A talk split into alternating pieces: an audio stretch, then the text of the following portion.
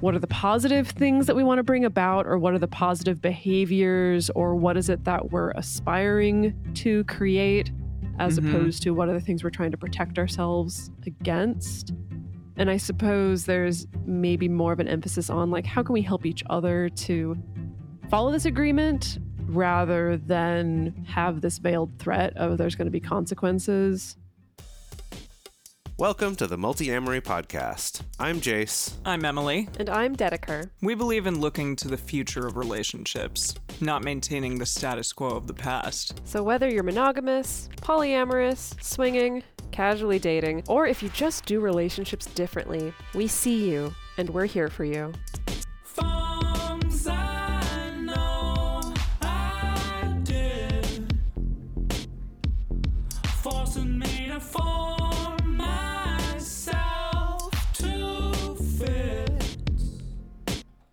On this episode of the Multiamory podcast, we're talking about the often neglected differences between things like needs and wants and expectations and boundaries and rules and agreements and other terms that are often used somewhat interchangeably.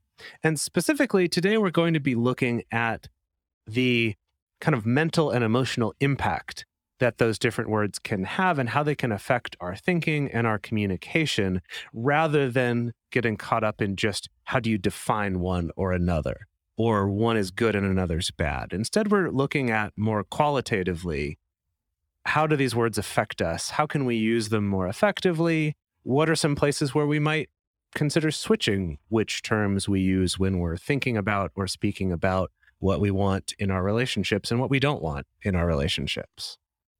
So, a lot of these ideas that we're going to cover today, we've talked about in other episodes, but usually in a more focused context. So, you know, we had an episode that was all about rules versus agreements, feet, boundaries, or we're talking about boundaries versus values, or talking about specifically standards, things like that. But when trying to tease apart the way that these terms themselves affect our communication, it became clear that it's really less about pinning down a particular definition for a term.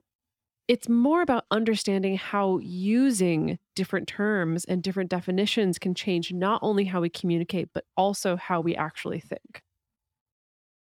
So to start off, we're just going to cover some science just because it's fun, just because just because we love it. And this is, you know, there there hasn't been research on the psychological effects of using the word boundary versus rule or or whatever it is, but there for a long time has been a field of research on how language affects cognition, right? How do the words we use and the words that we know affect how we think? And this is a field that's continually changing and there's lots of interesting reading on the subject, but we're just going to kind of lightly go over some stuff here. So, in the early 1900s is when we kind of got the the real birth of this field and we got what is now known as the Sapir-Whorf hypothesis, also Oh, known as classic one. linguistic yeah, also known as linguistic relativity. And this has mostly been yeah, has fallen out of favor in more recent times, but basically the strong version of the hypothesis that they developed um, was this is like first half of the 20th century, like so like 1920s or something like that. And basically they believed that language directly determines thought. So if we Huh. have words for things, we can think about those things. And if we don't, we can't. And so this is where we get things like you this still floats around sometimes, but there's this thing of like, oh, there's this particular tribe that doesn't have a word for time and they don't have any tenses in their language. So like they don't experience time like the rest of us do. This is not true and and actually a pretty racist thing to think. But and that's the Hopi tribe for those who are wondering. Basically, yeah, they they don't have a, a direct translation for like the concept of time or the word time, and they don't have tense in their language. Just everything's as if it were the present tense, but it's not just the present tense, it's all tenses. Um, and there are other languages with variations on this, like Japanese has a past tense, but no future tense. There's just sort of a present slash future. You know, other languages have have similar. We have one tense or another, or fewer or more than others. But the idea that the person then can't experience or conceptualize that thing because they don't have a word has just been shown to not be true. Basically, the simplest version of the argument is well, if we couldn't conceptualize the thing, how would we have come up with the word in the first place? So it's Mm, just kind of, it, it doesn't make sense. But that has sort of given way over time to a kind of a modified, softer version of that hypothesis and the way language affects us. Basically, people think that language does affect how we think, but it doesn't put hard limits on what we think or directly cause us to think a certain thing. There's a growing body of research showing empirical evidence for that connection between language and our thought processes, though it's challenging to isolate because it's really hard to differentiate what comes from language and what comes from other cultural factors. That makes a lot of sense. I mean, yeah, I'm sure that we in our culture do and think things very differently than somebody in Japanese culture, for instance. Yeah, which is a very different type of culture than what we have. And we've talked a lot about that, like in different ways of relating to one another. And, you know, it, some people tend to be very effusive, whereas here we're all also about like personal identity and independence. And that's less of a thing in other other areas of the world, for instance. Right. So- So, how much is language? How much is culture? Where do they Yes. intersect? Which caused which? It's hard to tease that apart. Yeah. And on a more psychological level, studies have shown that the words we use externally and in our own thoughts do have an impact on our emotions and our mental health. That makes a lot of sense considering if I tell myself, like, oh, you're a bad person or you did this thing poorly or whatever, like, yeah, those words can impact how we feel about ourselves and how we feel about people in the world around us. We're not aware of any scientific evidence that our words or our thoughts affect the external world. And we're talking about things like manifestations and the secret stuff like that. And we want to be clear that manifestations are very different from affirmations. We've talked a lot about affirmations on the show, but manifestations are different. So there is plenty of evidence showing that this kind of thinking actually makes us less happy and less successful and the the words that we use to talk to each other and ourselves do have an impact overall. So we can understand this phenomenon actually pretty intuitively. So, for instance, if you think about the fact that the sensations behind feeling excited are very, very similar to the sensations behind feeling nervous. Yes. Yeah, this is something that blew my freaking mind a couple of years ago in a meditation class where, you know, the teacher was intentionally guiding us through bringing up different imagery to produce different emotional states and be curious about what that felt like in our bodies. And seriously mind blown. I was like oh my god it's the same freaking thing. Like it's the same stuff. The same stuff is moving or activating or whatever in my body. It really is just about this particular label that i put on it in my mind. So again you know excited and nervous on a physiological level very similar effects but very different feelings in our minds. And similarly we can look at you know referring to a setback that you run into in your day-to-day life as a challenge instead of referring to it as an insurmountable problem may affect the way that you approach it. Um, there is also the classic aphorism of oh never say never because that's referring to how absolute language like always and never in reality is rarely true and it can cause us to make assumptions or to give up on something this is starting to get into the basis of some of CBT, of cognitive behavioral therapy, where we're looking at cognitive distortions. And often it does come down to some of the language that we use and the labels that we attach to things that happen in our day to day life. I think this topic is is super fascinating, just how language affects things. And then of course, you know, there's this whole modality of therapy that's kind of grown around a lot of these concepts. But that's not the the main topic that we're here to talk about. But I did want to cover a little bit of this research and look at how you know their words are not literal magic and that they don't manifest things in the external world but they are very powerful and there is a, a pretty large body of research continuing to look into how you know how our wording and how our choice of language affects us on this psychological and emotional level so now let's get to the main event So that is that we want to look at some of these terms that are commonly used when we're talking about what we do and don't want in our relationships and in our lives. And by relationships, you know, we mean any kind of relationship, also friendships and work relationships and, and everything like that. So something to keep in mind with this is that we don't want to police people's language. We're not saying like, oh, if you use this word, it's bad and this one's good and if you use this it has to mean this thing and and this one has to mean this other thing. Like that's not the point of this. You know we will talk a little bit about the distinctions between them but it's more about let's look at what matters the most when you use a certain word. Where does it change the emphasis of what we're talking about? Where does it maybe change who we think is responsible when we use a different word for what we do or don't want stuff like that. So, as an example of the words that we'll be covering today, is things like needs, wants, desires, expectations, standards, boundaries, rules, and agreements. And the concepts we're going to talk about will carry over into other terms, you know, like deal breakers or red flags or yellow flags, or kind of whatever other terms you want to use. But we're kind of focusing on this core group uh, at least what I've sort of identified as this core group of terms that are used. And then you'll kind of, I think you'll start to see as we go that they're related to other concepts and terms that come up a lot. And for this, we're going to break them up into a few different groupings, but really a lot of these can can get exchanged with each other. And we'll kind of talk about their relationships as we go. So let's start off with needs versus wants and desires.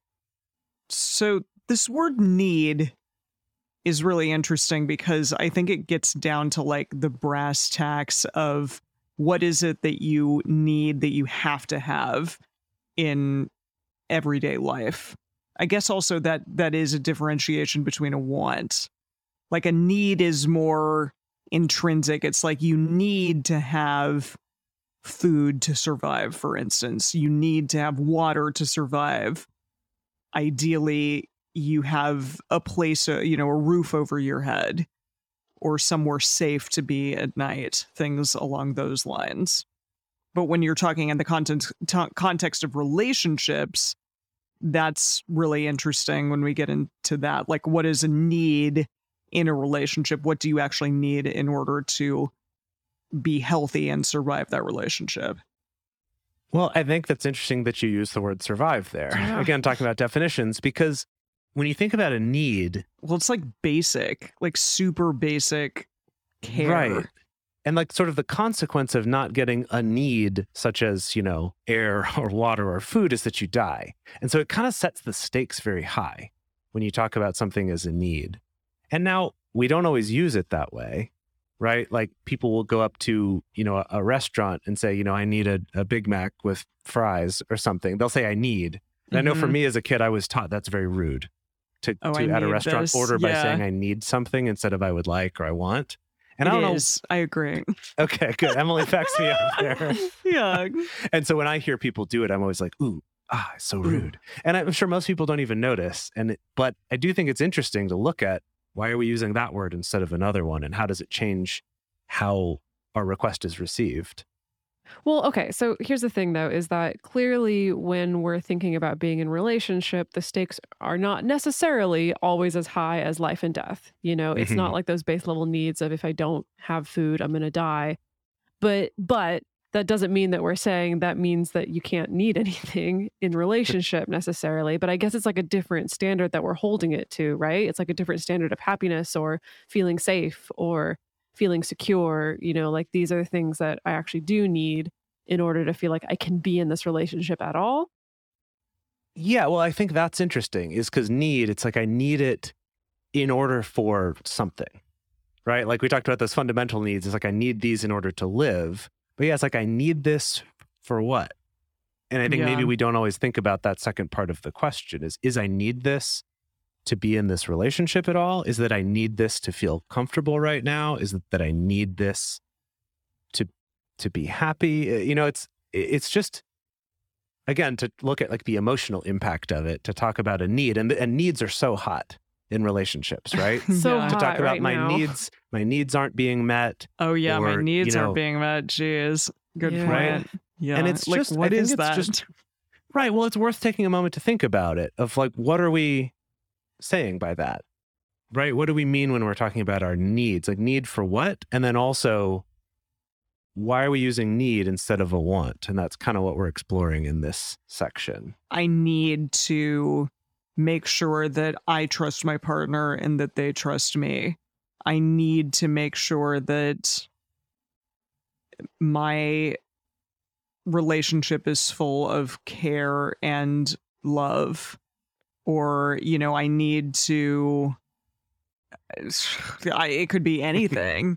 Well, it all falls on the spectrum, right? Because Yeah, I- exactly. I, think what we're going to start teasing is the fact that sometimes by calling something a need, it can be really helpful and clarifying for yourself, right? And this almost starts to get into boundary stuff that we'll talk Mhm, about mhm. later. It can be helpful to know, like, yeah, these are my needs in relationship. These are the bare minimum. This is the standard by which I, I, I just, you know, want to be in relationship and what I want to get out of my relationships. autonomy. Yeah, but in- in also ways. yeah. on the- kind of the the shadowy side of that is that we can apply the word need in such a way that we can fall into manipulation or ultimatums you know like i need you to let me see your phone so i can go through your text messages That would absolutely be the way that people would phrase something like that sometimes. Yeah. Right. yeah yeah, and, true. and and I think it's also interesting too because then it's like if you do these things that I say that I need, it's almost like well now you've hit the bare minimum, right? Because a need I, I kind of think of has this connotation of like this is the minimum. If I don't get this, I can't whatever, can't be in a relationship, can't be happy, can't feel safe, something like that. And and maybe that's true, but it's also kind of it's when we express something that we want, even something we want very much, but express it as a need, we're almost kind of taking away some of the enjoyment we might get from getting that thing we want. Because it's like, no, this is just base level. This is just need. so that's a really good segue to talk more specifically about the term wants or desires talk about those at the same time because there's a lot of overlap there I think when you step forward to say, I want this or I desire this, it requires kind of taking ownership of it, right? And believing that you, maybe believing that you deserve them or believing that it's okay to ask for them, you know? And so I think to use that previous example, if you were like, I actually would really want you to hand over your phone so that I can look through your text message, that feels like more honest to me and more Mm. vulnerable, right? If you're just like honest about like, yeah, I'm super curious. I would love for that to happen.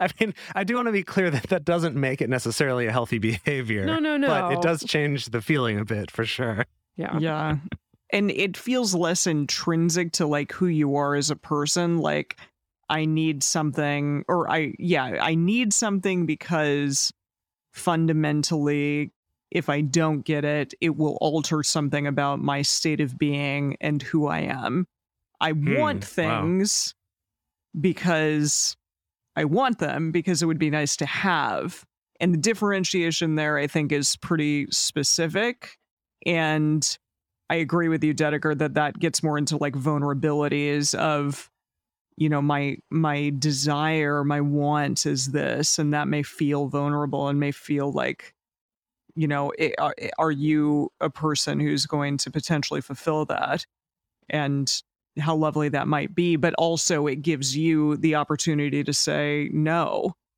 Whereas a need, it would feel like maybe you can't like you have to find someone or you have to be around people that fulfill those needs because if you don't then you're not meeting a base level of what you just or what you must have in a relationship It's making me think too about kind of this spectrum of confidence in being able to ask for what you want. Whew, boy. And uh, right, no, and that's and again, I do want to confidence i love it right. I want to clarify with all of this. It's not like ah, saying want is good, saying need is bad. Not at all. It's just let's look at this. Let's explore why Yeah. we might be. And so on this spectrum, I'm just thinking if if you kind of have internalized this belief of well, I don't really deserve to get the things that I want, maybe you'll express everything as a want. It's like, well, you know, maybe it'd be nice if we could do this. Like, I'd, I'd kind of like that. You know, that that'd be nice. And then it's like, um, no. It's like, okay, that's that's fine, right? That's kind of low on that spectrum. And then as you move up it, maybe it's like, okay, no, I want to be more declarative about this. Like, no, I need this. Yeah. Like that. That's maybe a way to try to claim a little bit more of that. No, I, I do deserve this. I need this. But then if you keep going up that that spectrum, then maybe could go back into this. This is what I want. Also, I expect to get that. you know, I want this. And if I'm going to be in a relationship, I should be getting things that I want. Right. It's like Mhm. very, it's like that word is sort of looped back around to have a different feeling. Mm, oh, you're right. Emily, you just did some jazz hands. What was that about? Yeah, no, no. I just was thinking, yeah, that it, it is potentially cyclical, and I think that people conflate the two, and that it is that question of like, let's per- potentially differentiate those two, and ask ourselves because they may be very different things, like a want, a need, and that fundamental level of like what it is that you need to function in a healthy relationship may be very different than your wants and I get it. I get like ideally you have all of it. That sounds great, but you may not get all of it. And as we've talked about before, you know, what what do you need in a relationship to function healthily versus what would you like to happen in a relationship? But if it didn't, would you still want to be with that person? Right. I mean, and that's just think like culturally how much Yeah. like, well, I'm not sure that I'm happy in this relationship because I'm not really getting the the stuff that I want out of it. Like people might go, okay. Or they might go, mm, are you just like expecting too much or whatever? Versus, Mhm. Sure. I don't know if I feel good about this relationship. I just, my needs aren't being met. I think people might question that less. I don't know if that's true. I'm sure it depends on Even though the two may be conflated. Right. And I, I could see why people want to go to needs because I don't have to feel as guilty about saying I have a need. Yeah. At least that's sort of the connotation that it gives for me. It's like I don't have to feel as guilty versus if I'm complaining about not getting something I want, people are like, well, you don't always get what you want. You know, tough it out. And that's But if you try sometimes, uh, you get what you need, right? It's right there in the Right, song. there it It's- is. It's reinforcing think this. in the dulcet tones of Mick Jagger. Yes. Uh-huh.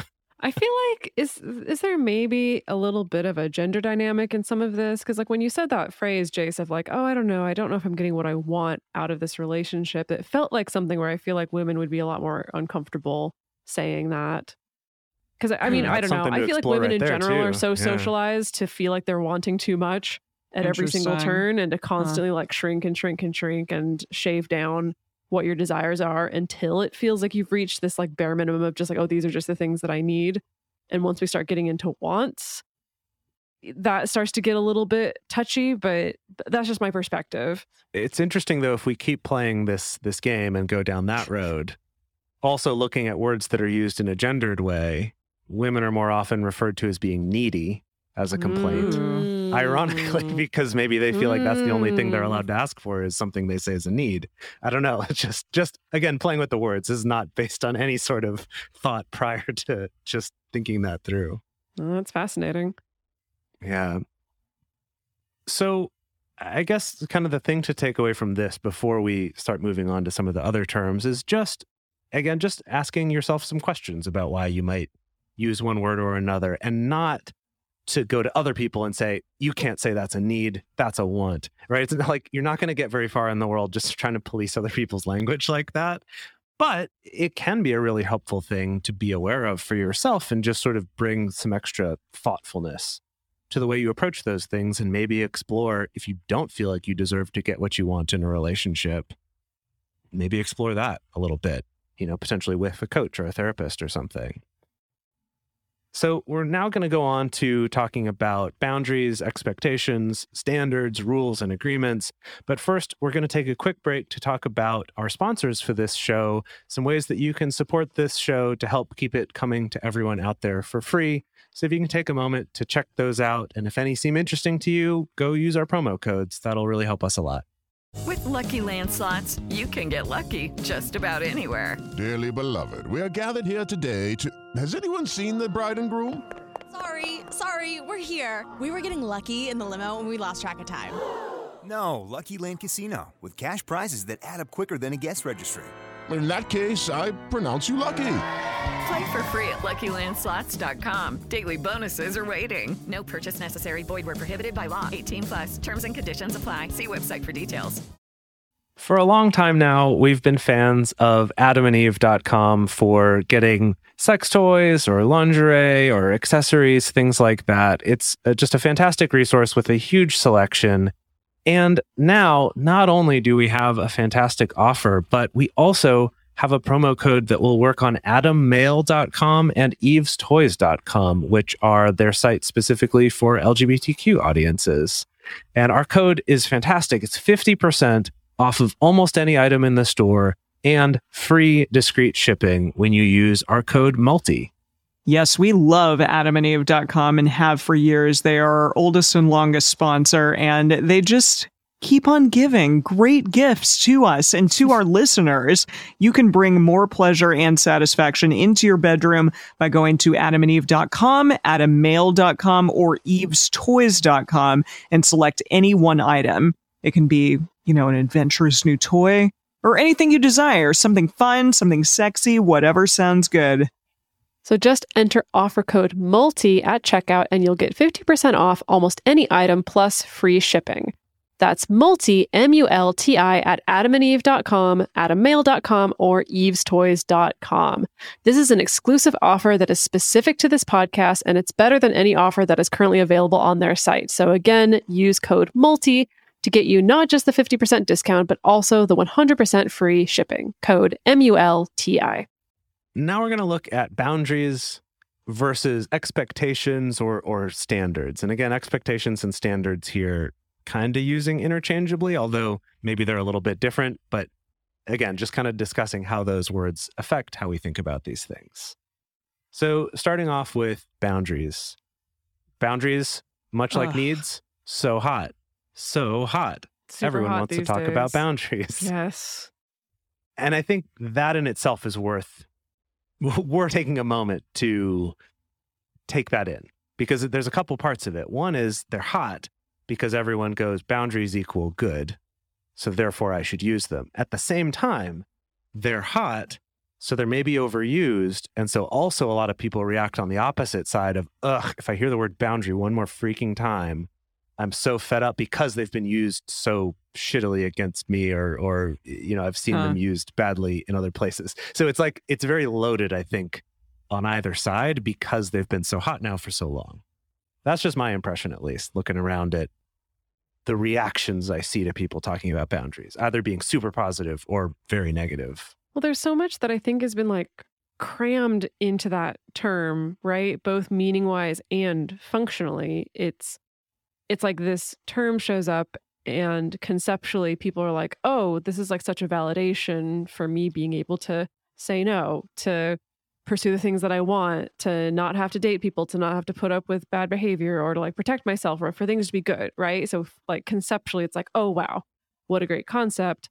And then on top of it, there's it also kind of gets crammed in along with sometimes yeah standards or expectations which we're going to talk about a little bit and also crammed into it sometimes again the dark side of i can be as big of a jerk to you as i want to be in this name of boundaries. If i just drop in that word that means it's okay. This is my boundary. It's my boundary that you don't leave your socks on the floor. You know it's- it's almost like it's metastasized into something that's a little bit bigger than it is and is getting tossed around in that way.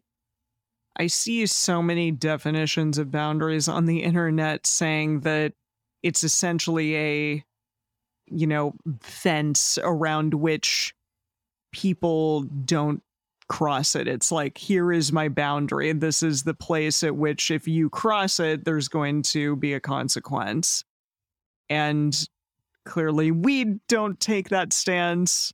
That's not something that we agree with, but it Well- is really interesting. But it's also not 100% wrong. It's a little bit of a hard Yeah. thing to pin down. It's but it's like I could I could get on board it's with putting the whole Them fence as opposed yeah. to you. Well, I don't know. I could I could get on board with the whole fence thing personally or the like stock image of a woman drawing a chalk circle around her, which is this is you know, boundary. Yeah, like I could get on board with that, except for the fact that we take that image and then suddenly it's about no, no, no, like you need to respect my fence or or you broke my fence or you broke my fence. like What the, ways that people use it it starts to disintegrate the image i think Well, i'm all about i'm going to construct this fence for myself and this helps me know where to move and where not to move and it helps let other people know where i it's can an move or don't move.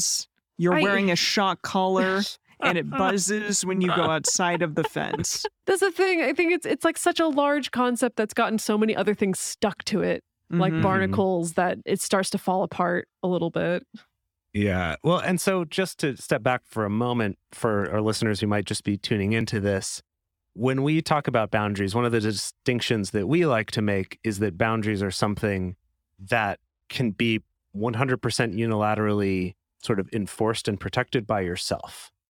So a boundary is not like, you know, if you don't pick your socks up off the floor, you've crossed my boundary and now I'm going to punish you for it which is why I think the fence metaphor is not great because if someone crosses your fence, it's like, what do you do? You move out of your house?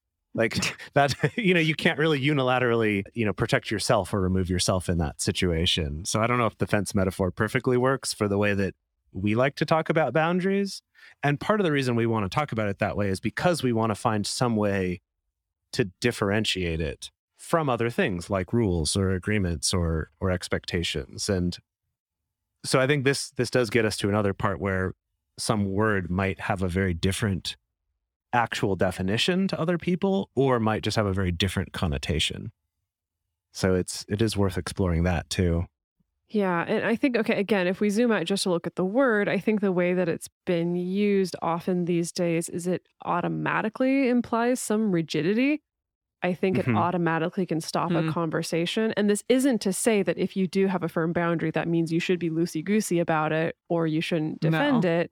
But it is the kind of thing where eh, sometimes I think it is used as a pass for just like stopping a conversation and just like, no, you can't question this whatsoever. And mm-hmm. And sometimes that's good. I mean, sometimes it's like, yes, this is rigid and there is no room for discussion and that's that is the point. And so like sometimes that can be serving you. But sometimes if we default to trying to make everything a boundary when really maybe a want could be a more accurate way to talk about it, especially if we can internalize that we do deserve to get what we want. You know, maybe that could could actually be more effective, but it, it just depends. And I, I what I see is that when we sort of carelessly go, ah, boundary must be good, I'll try to make everything a boundary, we then kind of end up sort of eating away at what makes boundaries really useful and helpful. Because I mean, we love boundaries. I know we're kind of talking about a lot of the problems with them here, but they are really great. They're a really important thing to have. But we can often get to using them too broadly and in too many situations and get too focused on that. At least that's that's my impression of it. But again, that's based on my experience with the word and how I interpret the word and the connotations and what I've seen people do with it. So let's bring in the similar concept of expectations or standards. You know, so we're talking about things that are standards of behavior that you are expecting from somebody else, maybe from yourself as well. But there's a little bit more of an outward focus here, I think. And this is what boundaries tends to get wrapped up in as well. Like, so I think if you have an expectation and someone doesn't meet it, it doesn't necessarily mean that they're bad or they're hurtful or that they violated your boundaries. It's just they didn't meet your expectations, right? Mhm. So, for instance, it could be, hey, I expect that you'll be on time for when we meet up at six o'clock tonight. They didn't meet that expectation. Like they showed up late or whatever. And that's hurtful and that's disappointing. And maybe you'll have a conversation with them.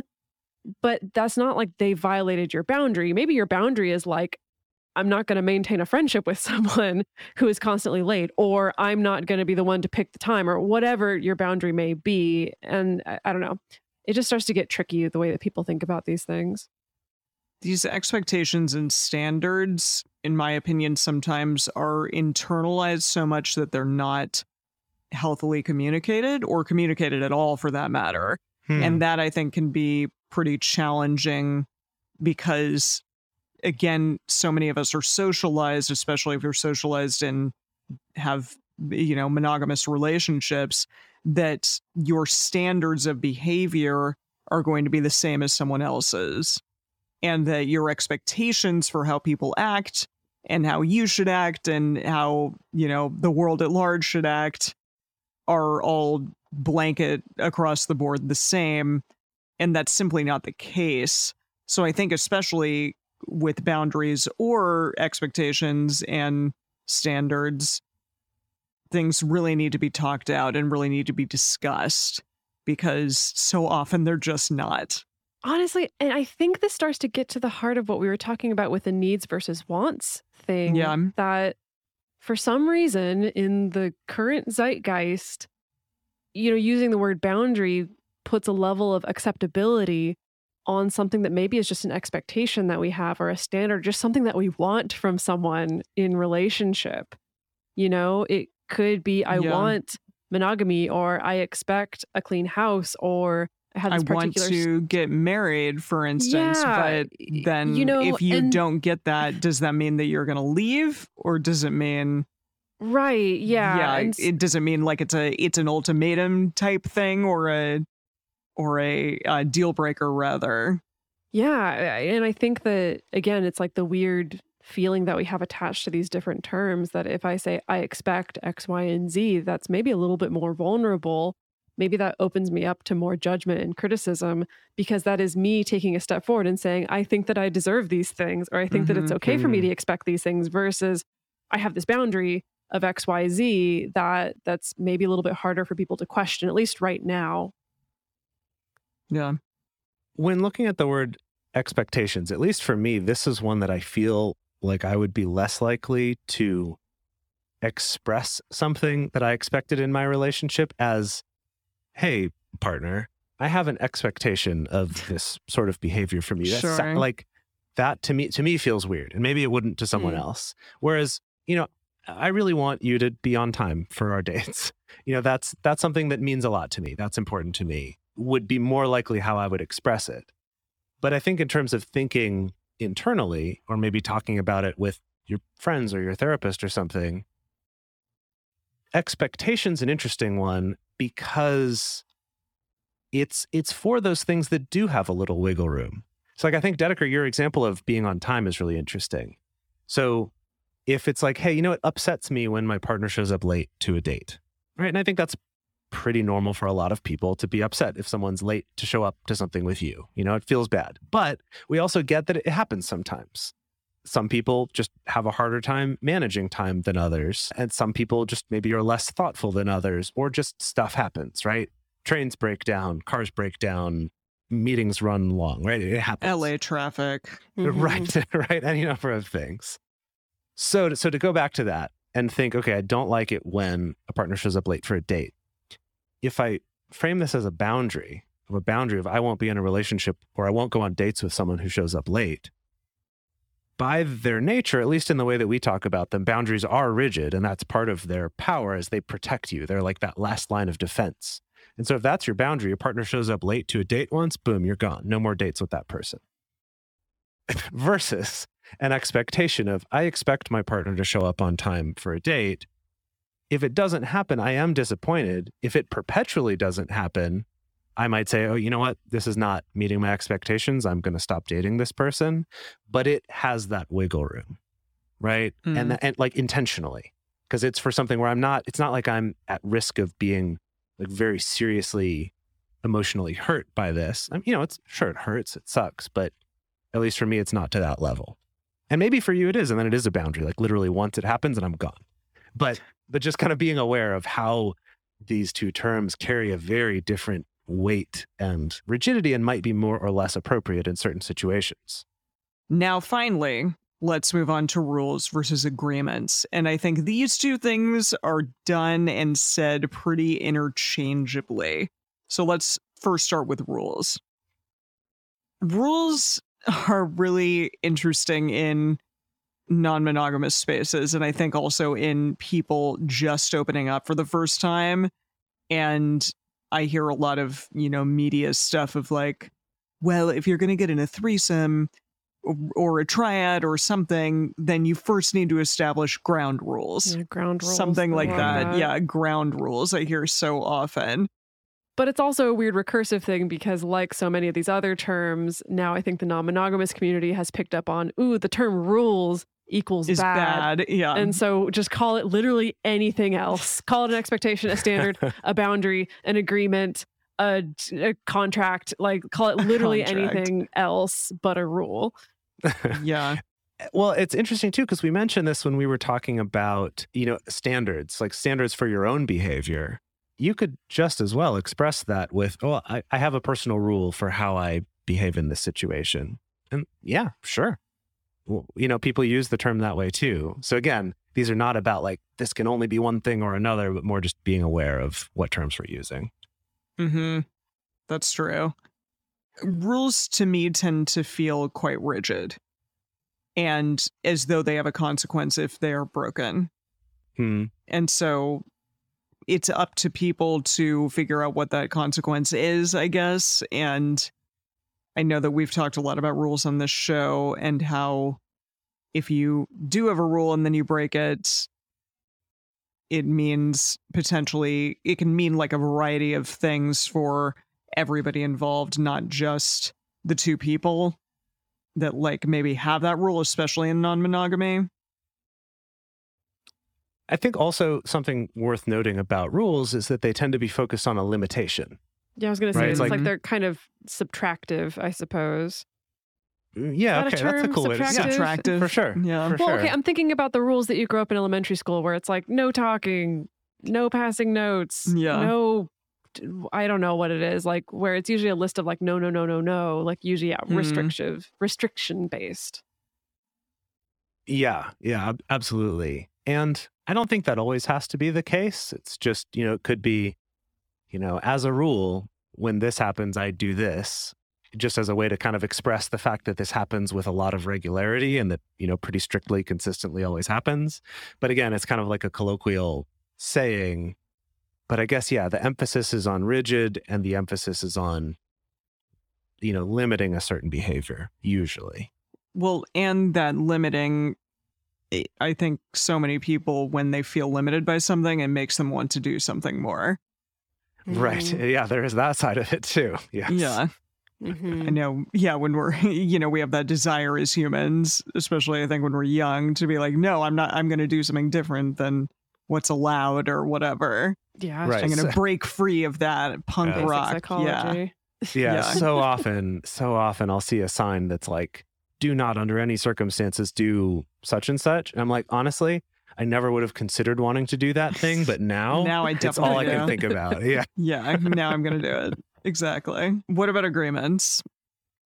Well, so I mean, I guess with agreements, we have an image of two people, two or more people who are coming together to establish some mutual expectations for behavior. I guess I tend to think of it as a little bit more additive. I, I guess the feeling that it brings up in my mind is two people, two or more people being like, let's try to do XYZ, or let's give each other the benefit of the doubt, or let's be compassionate, or let's I get very much a let us sort of Hmm. feeling. But that's Yeah, just sort me. of a I- I- together the- feeling. Yeah. yeah. This is another one where, again, I think, especially the non monogamous community, it can be slapped on literally whatever it is that you that you want You be, want yeah. With the feeling that, like, oh, it's agreement. That means it's softer. That means it's better. But, but I suppose, you know, for me, it seems to focus on what are the positive things that we want to bring about, or what are the positive behaviors, or what is it that we're aspiring to create, as Mhm. opposed to what are the things we're trying to protect ourselves against.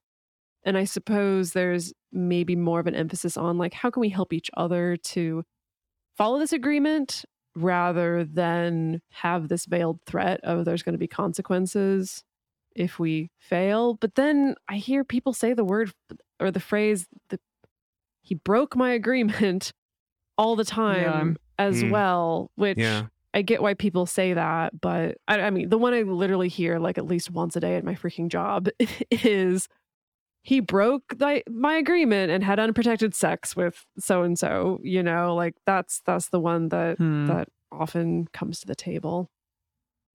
And I think that touches on something that is important about this. And I think that so often these discussions get caught up in, well, by definition, is that actually a rule or a boundary or a or a whatever else, or is it an agreement?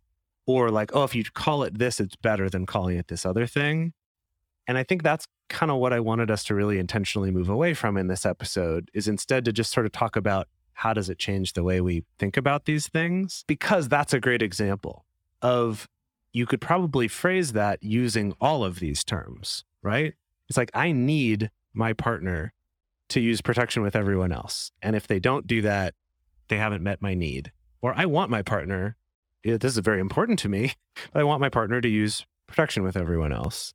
Or I have a boundary that I won't be with someone if they use protection with someone else. Or maybe I have a boundary I want to have sex with someone who has unprotected sex with someone else. You, know, you could phrase it as a boundary, or it could be just I have an expectation my partner uses protection with everyone or something like that. I just expect that. And if they don't meet that, maybe I'll reconsider this relationship. Or it could be a rule. I have a rule that you have to do this in order to have sex with me. Or this is an agreement that we had, right? You could use any of those terms for just as strict or not strict of a thing in terms of how you would react to it. But I do think that some might carry more accurate nuance in terms of communicating the level of seriousness you have about mm-hmm. that and who you think is responsible for you know kind of executing the consequences of that it seems like regardless of whatever word you use you need to get on the same page with your partner about what it is that that word means to each of you and that's a great point yeah yeah, how you're going to utilize that word and that thing in your relationship, or even if you are going to. Because certainly many people may not have rules, but if they do, then you got to figure out what that means and what that's going to look like. Yeah. And I guess, yeah, it, it is important to have those conversations because, again, for me, thinking about agreements, I think about them as there's an option to renegotiate the agreement at mm-hmm. some point potentially. I mean, I think it like like it's different from like I'm signing a contract. And if I tried it like there's no renegotiating the contract, there's only mm. like breaking the contract. Right. Yeah. Or or not. But the idea that I could say, okay, yeah, we made this particular agreement and maybe I don't know if I can agree to it anymore or I actually want to change it or things like that where there can be that conversation but maybe there can't be that conversation if I'm bumping up against somebody's boundary, right? Hmm. Like I right. can't be like, I need to renegotiate your boundary with you necessarily. Like maybe I could make a request of like, oh, hey, actually be great if I could do this thing that that maybe makes you feel like you need to put up a boundary or something like that. Like I can make that request, but I can't quite renegotiate in a mutual way, the way that I think you might with an agreement.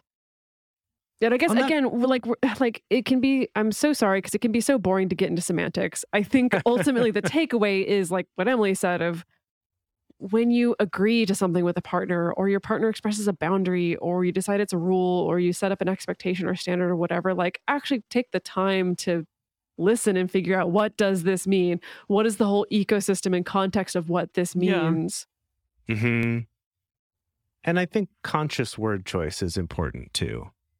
Because if sure. you do establish those, then you can be more conscious about it. And when you say this is a boundary, it could communicate very clearly to your partner or your friends this is an absolutely non negotiable thing. This is a last line of defense. I don't expect we will actually bump up against this. If we do, we're already having problems. You know, you could kind of, if you establish that that's what that means, that's clear. And then we can focus on, let's focus on what we want and what we want to agree with and what our expectations are. So that boundary just acts as that last line of defense. But just kind of getting clear on that. Or maybe for you, it's like, you know what? We like talking about things as rules. That actually just feels comfortable to us because it feels more firm. Cool. Well, uh, what does that mean? Is that something we can renegotiate? Right? These these words do change a little bit depending on how you decide to use them. I guess that's also part of the point of this is that, you know, people who try to go to a dictionary to justify their usage of a word or argue against someone else's kind of have the cause and effect backwards a little bit. You know, dictionaries define how we actually use words as humans, not uh, you know the dictionary wasn't written first and then we started using those words. It actually goes the other way around. So i think that's worth worth thinking. And and emily's point is great about have those conversations and allow yourself to be intentional and ask questions about why you're using which ones. And maybe another one would serve you better, help you develop more confidence or more compassionate communication or just getting to focus more on how excited you are to get the things you want instead of just, am I getting my bare minimum met? Our question of the week for this week on our Instagram story is How do you differentiate between a need and a want? I'm very interested to hear how people approach that one, especially if they answer it without having listened to the episode yet. uh, so, definitely we'll be looking for your answers to that. If you want to discuss this further, the best place to share your thoughts with other listeners is in the episode discussion channel on our Discord server, or you can post in our private Facebook group. You can get access to these groups and join our exclusive community by going to patreon.com slash multiamory. In addition, you can share with us publicly on Twitter, Facebook, or Instagram. Multiamory is created and produced by Emily Matlack, Dedeker Winston, and me, Jase Lindgren. Our episodes are edited by Mauricio Balvanera. Our production assistants are Rachel Shennework and Carson Collins. Our theme song is Forms I Know I Did by Josh and Anand from the Fractal Cave EP. The full transcript is available on this episode's page on multiamory.com. Hey guys, it is Ryan. I'm not sure if you know this about me, but I'm a bit of a fun fanatic when I can. I like to work, but I like fun too. It's a thing. And now the truth is out there. I can tell you about my favorite place to have fun Chumba Casino. They have hundreds of social casino style games to choose from, with new games released each week. You can play for free anytime, anywhere and each day brings a new chance to collect daily bonuses. So join me in the fun. Sign up now at ChumbaCasino.com. No purchase necessary. Group. Void were prohibited by law. See terms and conditions. 18 plus.